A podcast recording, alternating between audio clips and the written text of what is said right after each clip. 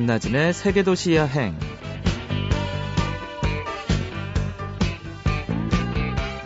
안녕하세요. 김나진입니다.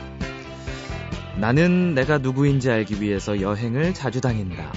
나였던 나를 잠시 잊고 늘 있던 장소를 떠나 낯선 곳을 돌아다니는 일은 단지 일탈 때문만은 아니다.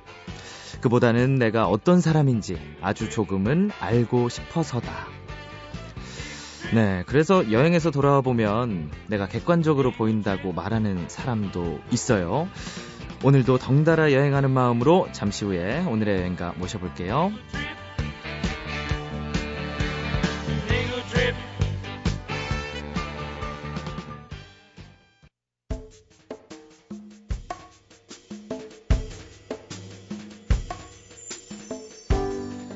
네, 여행과 음악 참 잘 어울리는 친구죠. 그 친구들과 늘 함께 하시는 분을 오늘 모셔봤습니다.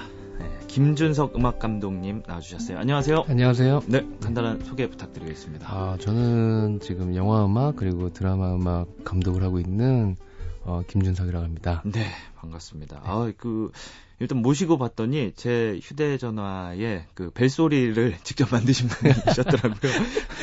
아, 너무 감사드리고요. 네, 깜짝 놀랐어요. 그리고 저희 세계 도시 여행에 1년 전쯤에 배경 음악으로 또 썼던 그 Smile of Lemon Fish라는 맞죠? 지금? 네, 맞습니다. 네, 그 곡을 직접 만드신 분이었더라고요. 아, 아, 영광입니다. 제가 영광입니다. 그런 곡도 찾아주시고. 네. 한번 들어보세요. 저희 세계 도시 여행에서도 어, 이 BG로 썼었거든요. 정말 멋진 음악이니까 한번 들어보시고요. 어, 김준석 음악 감독께서 어, 알고 봤더니 굉장히 유명하신 분이고 제가 블로그를 또 이렇게 봐서 신상을 한번 털어봤는데 아이고, 어쩐지 아니 폴더도 굉장히 많고 네. 여행을 거의 뭐 전문 여행가 수준으로 많이 다니시더라고요. 근데 왜 그렇게 여행을 많이 다니시는지 궁금해요.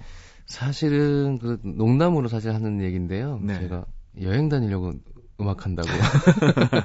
역시. 네, 네. 그래서 사실은 그 녹음을 핑계 삼아 그래서 그 외국 나가서 연주자들 만나서 이렇게 녹음도 하고 네. 그렇게 해서 지내는데요. 그래서 그렇게 해서 녹음은 사실은 며칠 걸리진 않아요. 근데 준비 과정은 좀 필요는 한데 네. 아, 사실은 제가 이제 맨날 이렇게 뭐라 그럴까요? 그 음악 하시는 분들 대부분 그러겠지만 이렇게 방음 때문에 꽉 막혀 있는 어떤 아, 공간에서 네. 뭔가 창작을 한다는 게 굉장히 괴로운 일이에요. 근데 그렇게 해서 또 한 작품 끝내고 그 다음 음. 작품 또 들어오면 그러니까 똑같은 연주자들과 똑같은 녹음실에서 이제 녹음을 하고 그 다음 작품 들어오면 또 똑같은 일을 하고 네. 그러다 보니까 어 제가 이제 지치더라고요. 그러니까 뭔가 뭔가 새로운 걸 항상 하고 싶어서 이렇게 도전해 왔던 사람인데 맨날 반복적인 삶을 사니까 예. 재미가 없다. 그러면 어떻게 할까? 그러다가 보니까 외국으로 한번 나가보자. 어. 네, 외국으로 나가보자는 생각을 하게 됐고요. 그래서 외국에 나갔는데 이제 뭐 처음에는 뭐 체코에 가서도 녹음을 하고 일본에 가서도 녹음을 하고 근데 아시다시피 우리가 서로 써야 되는 언어가 자국어가 아니잖아요. 그렇죠. 그러니까, 네, 서로 완벽하지 않은 영어라는 그걸로 이제 표현을 하는데 가끔가다 이제 체코에서는 이제 어떤 친구들은 아예 영어를 못해요. 네. 그럼 자기네들은 체코 말로 뭐라고 말을 하는데 알아들을 수 없고 네, 세계 뭐 3대 뭐 어려운 뭐 이런 언어라고 하던데 네. 도저히 알아들을 수 없는 말을 하더라고요. 근데 그 음악하는 사람들끼리 서로 통하는 그런 어떤 아~ 네, 느낌이 있어요. 그래서 아니 넌 지금 영어 한 마디도 못하는데 어떻게 이해했냐고 그 제가 그 통역해주는 친구한테 얘기를 했더니 뮤지션, 뮤지션 뭐 이러더라고요. 그러니까 아. 우리가 아마도 이제 우리는 음악인이니까 네네. 통하는 거다 이런 얘기를 했나 봐요. 그래서 그런 재밌는 기억들. 아, 네. 멋지다. 그리고 이제 아무래도 이제 음악의 도시 그리고 어떤 그 여러 가지 아름다운 풍경들을 보면서 저도 이제 좀 뭔가 치유가 되는 느낌? 내가 힘들었고 이런 것들이 음... 좀 치유가 되는 것 같아서 적은 예산을 받아도 어떻게든 나가서 나가서, 나가서 해보려고 네. 네. 대부분 그러고 있습니다. 그렇군요. 네. 그렇게 해서 쌓인 것이 그 김준석 음악 감독님 그 블로그에 있는 그 수많은 폴더들. 네, 아, 그거를 정말 그냥 갔다 온 거를 좀 조금이라도 남겨보고 싶었었어요. 네. 네. 그래서 누구한테 자랑하려는 게 아니라 진짜 내가 보려고. 네. 아 이땐 이랬지 이런 것들을 남겨놓으려고 했는데 그러다 보니 무슨 파워블로거 뭐 이런 것도 아, 해주시고 네. 그러더라고요. 네. 그러면서 이제 뭐 동기부여도 되시는 거고 그쵸, 네. 환기도 하시고 아니 글을 잠깐 본 게 있는데 3주 동안 뭐 한 곡도 제대로 작업을 못 했어요. 뭐 이런 글들 많이 있고. 아, 예, 그럴 때막 네. 이렇게 답답한. 그쵸. 그러니까 뭐 느끼고. 무슨 곡을 써야 되는데 부담 잘해야 된다는 부담감은 있고. 네. 아 진짜 미칠 것 같은 상황들이 많이 와요. 근데 네. 그러면서 이제 그 녹음을 이제 악보나 이런 것들 다 보내놓고 그 다음에 제가 나중에 떠나는데 거기 가면 정작 나를 괴롭히는 사람도 없고 아... 거기 가서 내가 뭐 어쩔 수도 없고 네네. 그렇잖아요. 곡은 이미 다 준비는 그렇죠. 어찌 됐든 간에 끝낸 거니까 그래서 음... 가고 그러면 그 동안은 잠시 동안은 잊어요. 아... 그 며칠인데 한 3, 4일 정도 동안에 이제 제가 이제 좀 새로워지는 느낌? 네, 다시 있죠. 네. 하자. 뭐 이렇게. 네. 아, 어. 여기 음악하는 도시에 오니까 이런 것들이 좋구나. 뭐 이런 것들 네. 느끼면서. 네. 네. 근데 참 그 청취자 여러분들께서는 이렇게 지금 말씀을 들으시면 궁금하실 것 같아요. 과연 구체적으로 음악 감독이란 사람은 어떤 일을 하는 거지? 뭐 이런 생각이 드실 것 같아요. 어, 이게 외국이랑 우리나라랑 좀 많이 다른 것 같아요. 네. 그러니까 큰 차이가 있다면 우리는 음악에 대해서 아무것도 모르니 네가 다 책임져. 가 우리나라의 음악 감독이라 고 보시면 돼요. 네. 그 심지어 제가 과속 스캔들 할 때는 네. 음악에 관련된 출연진들까지도 제가 섭외를 해오는 아, 네, 심지어 그런 심지어, 것까지 네. 다. 그리고 네. 뭐 예를 들면 그래서 그런 영화에서는 이제 보영이 기타 친다 뭐뭐 뭐 쌍화점 할 때는 뭐 우리 주진모 선배나 뭐 조인성 씨뭐 네. 검은 거해야 된다. 아, 그럼 또 선생님 붙여갖고 확인하고 뭐 이런 작업까지 다 아, 했고요. 그것도 음악 감독의 영역. 그러니까. 사실은 외국 같은 경우는 그게 분업화가 돼 그렇겠죠. 있을 거예요. 근데 우리나라는 아주 그냥 시원하게 그냥 음악 감독 네. 네가 다 알아서 해. 그러니까 음. 선곡이 됐든 작곡이 됐든 편곡이 됐든 네가 누굴 시키든 어쨌든 간에 책임은 네가 져. 라는 건데요. 그래서 어찌 보면 그래서 편할 수도 있고 음. 어찌 보면은 굉장히 과한 일들이 네. 떨어지기도 하죠. 네. 그러니까 총체적인 음악에 관련된 모든 걸 다. 네. 그 해외로 나가서 음악 작업 하실 때는 어떻게 일이 진행이 되는 건가요? 해외로 나가는 거는 어 굉장히 준비 과정이 많이 음. 필요해요. 근데 우리나라 같은 경우는 이제 모든 작곡가들이나 편곡가들이 좀 습관이 돼 있겠지만 네. 그 뭐라 할까요? 녹음을 잡아놨다가 일정이 바뀌기도 하고 음. 갑자기 전화해서 아 오늘 녹음 취소할게요. 뭐 이러기도 하고 그 실제로 많이 그러거든요. 왜냐면 워낙 워낙 많은 변수들이 있어요. 근데 외국 녹음을 하게 되면 그거는 이제 칼같이 지켜야 되는 거죠. 음. 그게 그래서 뭐 심한 경우는 페널티까지 내야 되고요. 만약에 네네. 캔슬하게 되면 어... 그런 경우도 있고 안 그래도 아시겠지만 뭐 항공권부터 또 뭔가 이게 뭐 호텔 이런 것들 여러 가지가 다 계약이 돼 있어야 되는데 예약이 네. 돼 있어야 되는데 근데 그거를 갑자기 느닷없이 뭐 하루 이틀 만에 바꾸거나 이렇게 못 하니까 예. 되게 철저하게 돼요. 그러니까 대한민국 사람들이 순발력은 최고라고 예. 네. 뭔가 이렇게 어떻게든 딱, 하게 네. 만들고. 네. 네. 근데 외국 같은 경우는 그런 것들이 잘 안 되는 거죠. 예. 네. 그래서 그게 또 예의가 아니고 걔들한테는 예. 그래서 미리 철저하게 준비를 해놓고 다 세팅해놓은 상태에서 악보를 보내고 그래서 지휘자가 먼저 좀 보게 하고 음. 그다음에 저는 가서 이제 제가 준비해간 하드 디스크나 이런 걸 녹음실에 전달해주고 네. 그다음에 이제 녹음할 때는 이제 리허설 조금 해보면서 바로 녹음을 하게 됩니다. 음. 네. 그, 뭐, 이렇게 생각할 수도 있을 것 같아요. 어, 우리나라에서도 할 수 있는 거 아니냐. 왜 굳이 해외에 나가서 하냐. 이런 질문도 받으실 것 같아요. 어, 우리나라에도 물론 이제 훌륭한 연주들 많이 계시죠. 네. 어, 많이 계시긴 하는데, 뭐랄까요. 조금 더, 좀 더 더 새로운 거, 그런 음. 것들을 찾다 보니까. 그러니까, 네. 영화음악 쪽은 아무래도 장르가 좀 다양한 게 많아요. 그래서, 음. 탱고 음악, 이런 것들도 녹음을 해야 되고, 아, 네, 그렇군요. 예, 뭐, 예. 그게 뭐 특이한 장르의 어떤 제3세계 음악이라든지 뭐 집시 음악 여러 가지들이 있는데 국내 그 몇몇 top 연주자들한테 그걸 너무 과다하게 부탁드리기는 조금 아, 예, 그렇기도 하고 그래서 기왕이면은 그쪽 실제 그 음악들을 하고 있는 사람들을 직접 만나보자. 네. 그렇게 생각해서 한번 만나봤고요.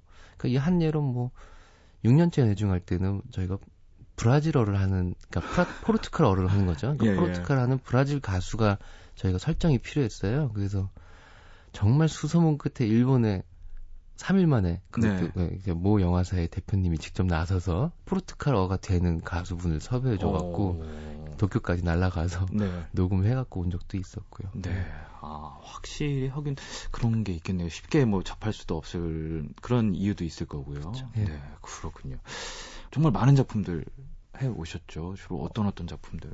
처음으로 데뷔한 작품이 이제 결혼 미친 시다라는 영화였고요. 아, 아 좋은 영화였는데. 싱글즈 말죽거리 장사 아, 싱글즈. 뭐, 네, 뭐 그런 거 했었고 많이 알려진 걸로는 뭐 아무래도 거덕 스캔들, 써니, 추격자 뭐 이런 작품들이 아닐까요? 네. 예. 뭐 드라마는 이제 드라마는 지금 마이를 하고 있고요. 네. 네 그리고 아, 해를 품은 달 그게 제일 많이 아, 알려졌겠네요. 네. 아. 해를 품은 달, 자이언트 뭐 이런 작품들을 했었죠. 네. 네. 그냥 뭐 이름만 들으면 모르는 사람이 없는 뭐 그런 다 작품들이네요. 운이 좋았죠. 막상 해보니까 인기가 네. 있었던 거지, 뭐 제가 해서 인기가 있던 건 아니고요. 네. 아, 지금 청취자 여러분들도 아, 아, 맞아 그 영화 오 오 이러실 것 같아요 저처럼. 네 이렇게 김준석 감독님 모시고 오늘 얘기를 해보고 있는데요. 이제 좀 여행 얘기를 좀 해봐야 될 것 같은데. 네.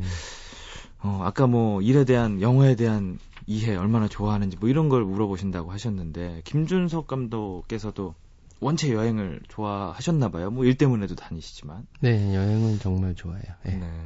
좋아는 하는데 막상 게 현실적으로 못 가는 일이 많았어요. 음. 그러니까 뭐 그러니까 뭐 어떤 경제적으로도 약간 예전에는 좀 힘들었던 것도 있지만 네. 저희가 하는 일이 막상 시간적으로 그게 짬이 안 나는 거죠. 아, 그렇죠. 네, 그래서 뭐 이 일이 끝나면 그 다음 일이 또 있으니까 그 사이를 참 그게 채우기가 힘들어요. 그래서 음. 뭔가를 하기가 그래서 예를 들면 한 예로 뭐 무슨 약속을 제대로 못 하는 거죠. 네. 항상 무슨 일들이 갑자기 떨어지니까 네. 뭘 잡아놨다가 또 취소할 것 같으니까 음. 그래서 잘 못. 그래서 비행기 항공권 그 취소료만 해도 한 몇백이 될 것 같아요. 꽤 많이 들 텐데. 그러니까 잡아놨다가 취소하고 잡아놨다가 취소했다가 되게 많았었습니다. 네. 네. 그래도 이제 뭐 블로그에 나온 것처럼 정말 많은 곳을 여행을 하셨고 정말 많은 곳들을 여러 번 또 다녀오셨더라고요. 그 중에서도 가장 인상 깊었다. 이것만큼은 정말 인상 깊었다 하는 곳이 있을까요? 어, 근데 그게 아, 정말 다 다른 것 같긴 해요. 그러니까 어 이런 이런 거는 이래서 정말 인상 깊었고 뭐 네. 이런 것들이 많아요. 그러니까 제가 어릴 때는 좀 미국에서 잠깐 있었던 적이 있었는데 미국에서 예를 들면 퀘벡이라는 도시에 갔었을 때 그때 한참 눈이 많이 왔을 때라 온 도시가 그 유럽풍에서 유럽풍처럼 생긴 도시가 온통 하얀 적이 있었어요. 네. 근데 그게 제가 23살 뭐 이때 본 건데 정말 큰 충격을 받았거든요. 음. 그래서 그게 아직도 그래서 항상 지금도 퀘벡을 한번 다시 가보고 싶다 그런 생각이 있고요. 근데 체코는 워낙 제가 자주 가던 곳이라 네. 거기는 진짜 서울보다도 서울은 내비게이션을 안 키면 잘 못 다니는데요. 서울에서 태어났지만. 네. 근데 체코는 내비게이션이 없고 뭐 아무것도 없어도 다닐 정도로 아... 네, 오히려 거기는 이제 관광지를 가다 보니 네. 관심 있게 보고 이러잖아요. 근데 서울에서는 내가 맨날 사는 데니까 관심 없게 그냥 다니기만 했다가 하여튼 그래서 체코 같은 데는 그래서 기억이 제일 많이 남는 곳이기도 하고요. 네. 체코의 가장 인상 깊었던 장면은 어떤 거였어요? 그 여행이요. 네.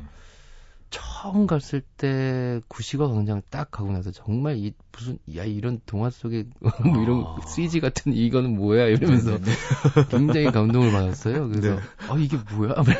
꼭꼭 꼭 디즈니 뭐 이런 거 같잖아요. 아... 꼭 그래서 아니 이게 말이 돼? 이러면서 합성해 놓은 거 아니야? 이럴 음... 정도로 네. 그게 가뜩이나 또 날씨가 너무 좋아서 그게 더 아름답게 보였거든요. 아... 네, 그래서 그거 좋아했고 뭐 밀라노에 뭐 예를 들면 두모 이런 것들도 굉장히 충격적이었고요. 네. 네. 와, 그 인, 받은 인상 이런 거에서 굉장한 걸 느끼셨군요. 네, 어, 여행 얘기를 어, 잠시 뒤부터 또 다시 해보기로 하고요. 어, 정말 저는 이 순서를 오히려 더 기다렸어요. 음악 감독님이 나오신다고 하니까 저희가 매번 게스트 분께 여행자의 추천곡을 들어보는데 아, 과연 김준석 음악 감독께서는 어떤 곡을 추천해 주실까요? 네. 아, 좀 민망하긴 한데 네. 제가 만든 걸 한번 골라봤어요. 그래서 예. 이 방송과 제일 어울릴 만한 게 뭔가 그래서 쇼핑이라는 거, 그 결혼 미신지다의 그 OST 중에 있는 곡인데요. 네.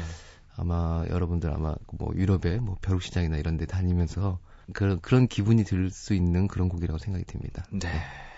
네 결혼은 미친 짓이다 OST에서 쇼핑 함께 들어보시겠습니다.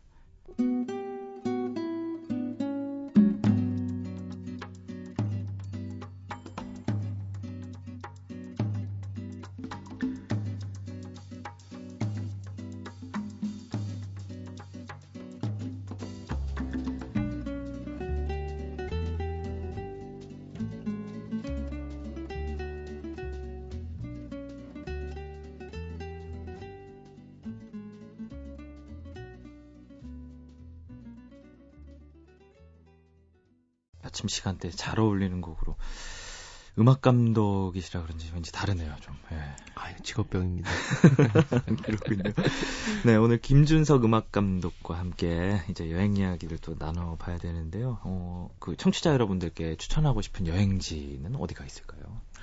어, 제가 요즘에 최근에 자주 갔던 곳이긴 한데요. 네. 어, 막상 이렇게 여행지로는 이렇게 많이 안 알려진 것 같기도 해요. 그래서 음... 그러니까 워낙 유명한 도시긴 한데 그래서 네.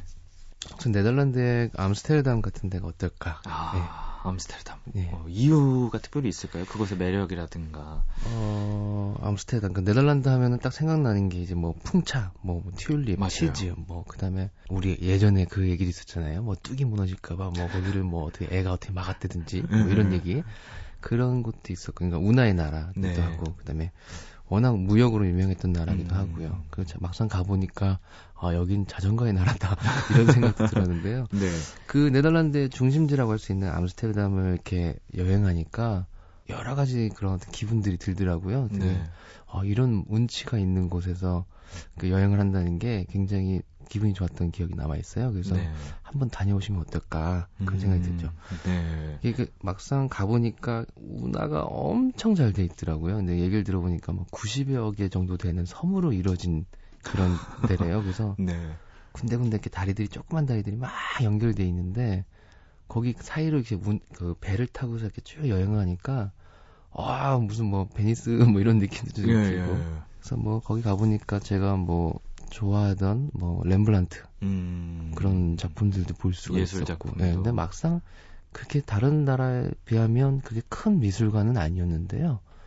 근데 뭐 국립박물관이라든지 방고후 이런 박물관이든지 그리고 렘브란트가 실제로 살았던 그 집 이런 데들이 박물관화되어 있어서 그 작품들을 이렇게 볼 수 있는 그런 아주 좋은 감상을 할 수도 있고요. 네. 또 개인적으로는 사실 제가 그 유럽 사람들이 워낙 이렇게 역사가 기니까 그 사람들이 쓰던 물건 이런 것들을 파는 벼룩시장을 너무너무 어, 좋아해요. 그래서 네네. 물론 제가 다른 여행지 가서도 벼룩시장 안 하나요? 뭐 이런 거 물어보고 다니는데 그래서 뭐 그래서 보통 보니까 일요일 날 많이 한다 뭐 이런 음. 얘기 들어서 그런 것들 좀 찾아보면서 다니는데 마침 암스테르담에 갔더니 이제 암스테르담에도 이게 벼룩시장들이 꽤 많이 있더라고요. 한 세네 네. 군데가 이렇게 나오던데요. 그래서 거기를 그런 데를 다니면서 그 사람들이 실제 쓰던 어떤 식기 뭐 이런 것들이나 아니면 무슨 양초 때뭐 이런 거, 아, 정말 막, 막, 네. 막 사다가 몇 개씩 사다가 이렇게 집에다 하나씩 놓을 때마다 음... 그 되게 뭐 돈이 없어서 많이는 못 사고요. 네. 그러니까 하나씩 하나씩 사다가 이렇게 집에다가 인테리어 소품처럼 쓸 때, 그럴 때 되게 기분이 좋더라고요. 네. 와, 참 그런 소소한 음. 매력도 있고 또 운치도 있고. 네. 네. 아, 기억나는 게 아마 암스테르담 갔다 오신 분들 알겠지만 되게 유명한 그건데요. 그러니까 길거리 같은 데 다니다 보면은 굉장히 거대한 그 뭐죠? 감자튀김을 팔아요. 어, 어 먹을 거. 예. 네. 근데 감자튀김 걔네가 네, 아시나 모르겠는데 네덜란드가 전 세계에서 평균 키가 제일 큰 나라잖아요. 사람들이 거대하군요. 네. 그러니까 네. 뭐 그러니까 뭐 아시겠지만 축구 선수들 뭐 반데사르 음, 뭐 이런 데들 아, 보면 맞다. 키가 그냥 그러니까 보통 길거리에서 보면은 네덜란드 애들은 대부분 한 190 뭐 이러고요. 아, 네. 그렇구나. 그래서 그런지 네. 이 감자튀김의 사이즈가 정말 야이 네. 우리나라 사람들은 아마 사면 한 3명이 나눠 먹을 정도의 어, 양인데 그걸 많이 혼, 먹는군요. 네, 혼자 먹더라고요. 그래서 하여튼 그런 것도 먹으면서 어디 뭐 예를 들면 뭐 본델공원 이런 데. 다니고 아니면 그 문화들 길을 이렇게 쭉 다니는 것도 굉장히 좋은 것 같고요. 네. 네. 혹시 감, 김준석 음악 감독께서 청취자 여러분께 추천할 만한 그런 일정이나 루트 같은 게 있나요? 저는 사실은 네. 여행을 되게 빠리빠리빠리하게 다니는 스타일이에요. 그래서 내가 이걸 놓치고 가면 막 후회가 돼서 어... 내가 어떻게든 시간을 쪼개갖고 막 가는 스타일이라 이거가 네. 과연 과연 말로 설명할 수 있을지 모르겠는데 네. 하나 힌트를 드리자면요. 네.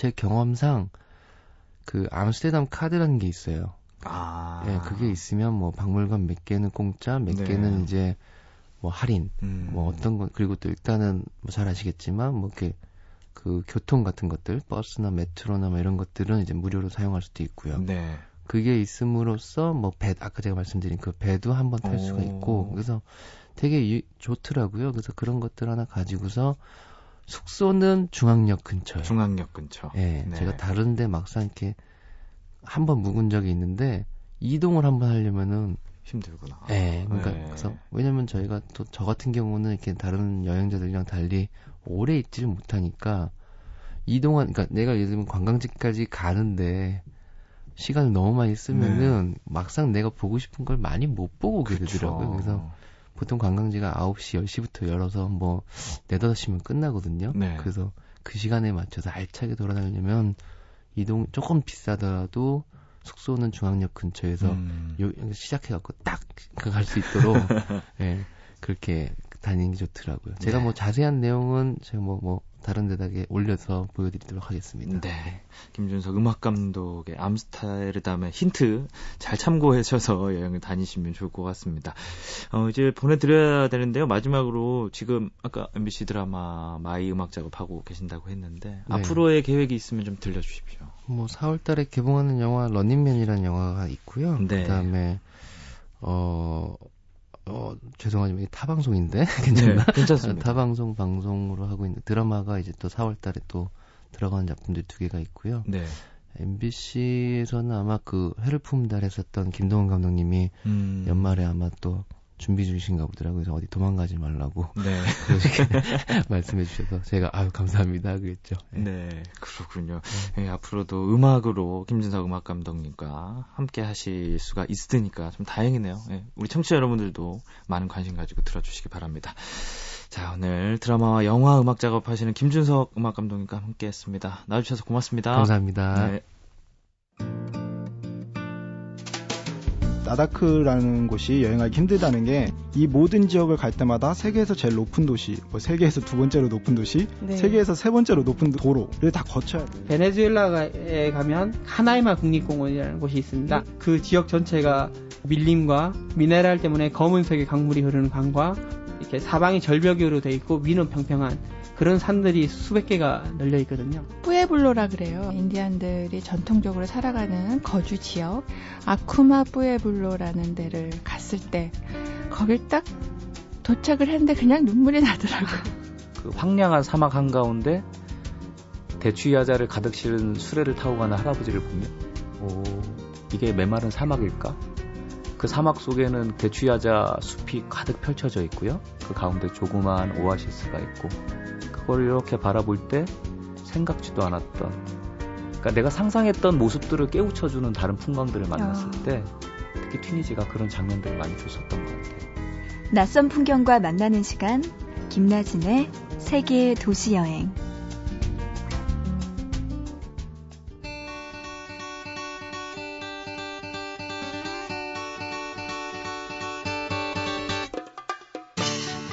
지금 당장 확실하게 여행을 떠나고자 하는 분들께는 좋은 정보가 될 겁니다. 국내 여행을 꼼꼼하게 챙겨드려요. 여행 작가 이하람 씨 오늘 나와주셨습니다. 안녕하세요. 안녕하세요. 아, 하람 씨. 이번 겨울이 너무 추워서 그런지 정말 길다, 길어 너무 길다 이런 생각이. 들어요. 눈이 또 일찍 오기 시작해서 늦게까지 계속 내렸잖아요. 그러니까요. 눈이 녹을 틈이 없어서 언제나 맞아요. 그냥 하, 하얗고 추운 겨울이었던 것 같은데 네. 김나진 아나운서는 이번에 추웠지만 겨울 여행 많이 다니셨나요? 어, 저는 제법 많이 다녔어요. 어... 제주도도 두 번 다녀. 네. 네. 즐거웠습니다. 하람 씨는 그래도 따뜻한 데 가셨네요. 네, 따뜻한 데. 저도 추워서 남도 여행을 좀 많이 했는데 남쪽으로 아무래도 좀 이렇게 남쪽으로 내려갈수록 기후가 좀 따뜻하잖아요. 네. 그리고 또 봄이 가장 먼저 오는 곳이기도 한데요. 그래서 오늘은 이 많은 여행지 중에서도 남도 여행지 음. 거기서도 딱 두 군데를 제가 골라봤습니다. 네. 먼저요 전라남도의 고창입니다. 고창. 고창 하면은 뭐가 제일 먼저 생각나시나요? 어, 글쎄요. 제가 요즘 또 절 많이 관심이 많거든요. 아, 네, 선운사. 그렇죠. 네. 선운사 유명하죠. 무려 1000년도 아니고 1500년 고찰인데 음. 호남의 내금강이라 불린 선운산 이 네. 산자락에 자리 잡고 있는 사찰이에요. 여기는 뭐 워낙 뭐 문학 시에도 나올 정도로 유명하니까 관람객도 많고 또 네. 참배객들도 언제나 끊이지 않는 곳인데요. 여기 선운사가 좋은 게 계절에 따라서 봄이면 뭐 벚꽃, 여름, 가을, 겨울 그 자연을 감상하기에도 정말 좋은 곳이에요. 네. 이맘때 가시면 2월 말부터 3월, 4월까지 동백꽃 이 어. 무더기로 흐드러지게 핀 동백꽃을 보실 수가 있습니다. 와, 이 사찰의 동백꽃. 왠지 뭔가 좀 있어 보이고 좀 낭만적인 느낌이 드네요. 그렇죠. 네. 그 고창하면은 또 하나 더 유명한 게 있어요. 바로 네. 고인돌인데요. 고등학교 교과서에도 많이 나오는 곳인데 음. 우리나라에서 고인돌 군락지를 볼 수 있는 곳이 세 군데가 있어요. 네. 뭐 유명한 강화도 있고요. 전남 화순과 고창인데 음. 고창이 가장 많은 그리고 가장 넓은 지역에 분포되어 있는 고인돌 군락을 볼 수가 있습니다. 네. 그리고 특이한 게 고창에는 고인돌 박물관이 또 옆에 굉장히 잘 돼 있어요. 그래서 가족들과 같이 좀 공부가 되는 여행을 하실 수가 있을 거예요. 네, 사실 이게 세계 문화유산 맞, 나요 그렇죠, 네. 세계 문화유산. 아, 참 그걸 만날 수 있다는 것도 행운이고 또 다른 것을 또 여행할 곳이 있나요? 고창에서? 예, 고창 아직도 고창이 남아 있는데요. 네. 서울에 서울 성곽이 있다면은 고창에는 비슷한 고창 읍성 이 있습니다. 음. 물론 서울 성곽보다 크지는 않은데요. 여기는 고창 마을 주민들이 외침을 막기 위해서 주민들이 모여서 네. 축성한 성곽인데 그래서 자연석이에요. 다 음. 돌들이 모, 모양도 제각각인데 여기가 재미있는 이야기가 하나 있는데 성곽 위를 한 바퀴 밟으면서 돌면 한 바퀴를 돌면 다리병이 나, 오, 낫고 네. 두 바퀴를 돌면 무병장수하고 오. 세 바퀴를 돌면 극락에 간다. 그런데 이게 또 재밌는 게요. 마을 사람들이 돌을 쌓으면서 많이 밟을수록 다져지잖아요. 네네. 그래서 이, 그런 소문을 흘렸다. 아. 많이 밟기 하기 위해서 이런 얘기가 또 음, 있더라고요. 그렇군요. 그래도 한번 기분 삼아 이렇게 밟아보는 거 네, 괜찮겠네요. 예, 운동되니까요. 네. 그러면 이 고창 말고 또 남도에서 또 여행할 곳이 있을까요? 네, 여기는 유명한 도시인데요. 목포예요. 네. 목포에 혹시 김나진 아나운서 박물관 기행이라고 들어보셨나요? 어, 아닌데 저 해산물 이런 거 좀 먹으러. 예. 네, 물론 뭐 맛있는 것도 많고 네. 또 바다가 있고 갓바위 이런 볼거리도 음. 많지만요. 목포시 용해동에 가시면 네. 이 전시관과 박물관이 한 곳에 단지처럼 다 몰려 있어요. 어. 여기서 꼭 가보셔야 될 곳이 목포 자연사 박물관인데 네. 우리나라에 이런 곳이 있었나 할 정도로 그 자연사 박물관 나온 영화도 있잖아요. 그 정도의 버금 가게, 공룡, 음. 뼈와 네. 화석들 그리고 호랑이부터 그러니까 자연사에 대한 게 총망라돼 있어요. 네. 가족들과 같이 가면 아이들한테 정말 산교육이 될 것 같아요. 네. 그리고 또 하나 목포 생활도자 박물관이 있는데요. 여기는 우리나라 최초의 도자기 박물관이에요. 네. 우리나라 뭐 청자와 백자 감상하실 수가 있고 그리고 또 생활 도자, 현대 이르는 생활 도자까지 보실 수가 있고요. 도자기 좋아하시는 분들은 여기 가시면은 진짜 우리나라의 모든 도자기를 다 보실 수가 있습니다. 네, 뭐 모여 있기도 하고 종류도 여러 가지고 참 좋네요. 네. 어, 또 있을까요? 네. 여기는 남농기념관이라는 곳인데요. 어. 여기 그림을 만나실 수 있는 곳입니다. 한국의 남종화의 거장인 남농 선생 작품이 전시가 되어 있는데 한 300점 정도의 조선시대 말기의 그림을 보실 수가 있어요. 네. 여기는 조선 말에 그러니까 남도의 그림이 어땠는지 궁금하신 분들은 여기서 보시면 될 거고요. 이 남농 선생이 목포를 한 번도 벗어난 적이 없다고 해요. 네. 목포에서 항상 머물면서 목 포에서 그림을 그린 그 목포 사람들한테 굉장히 자랑스러운 음. 인물이기도 하죠. 예. 그리고 그 밖에도 이곳에 가시면 근대 역사관도 있고요. 해저 유물 전시관도 있고 옥공예 정, 어, 전시관 굉장히 네. 많습니다. 갓바이 문화타운이라고 일컬어진다고 하더라고요. 네. 목포 가시면 해산물 드시고 여기 꼭 가보셔야 되고요. 아, 근데 정말 놀랐어요. 이렇게 많은 박물관, 목포에 전시관, 박물관들이 있었는지는 정말 몰랐네요. 그쵸. 네. 자, 오늘 이하람 작가와 함께한 여행 그려보기 남도 여행 고창과 목표, 목포 잘 다녀왔습니다. 이하람 씨 고맙습니다. 고맙습니다. 여행이 좋은 건 돌아왔을 때 어쩐지 마음이 넓어져 있다는 느낌이 들기 때문 아닐까요? 어찌어찌 하면 다 될 것 같고 못할 것도 없을 것만 같은 그런 여유가 생기기 때문일 겁니다. 네, 지금까지 저는 세계도시 여행 김나진이었습니다.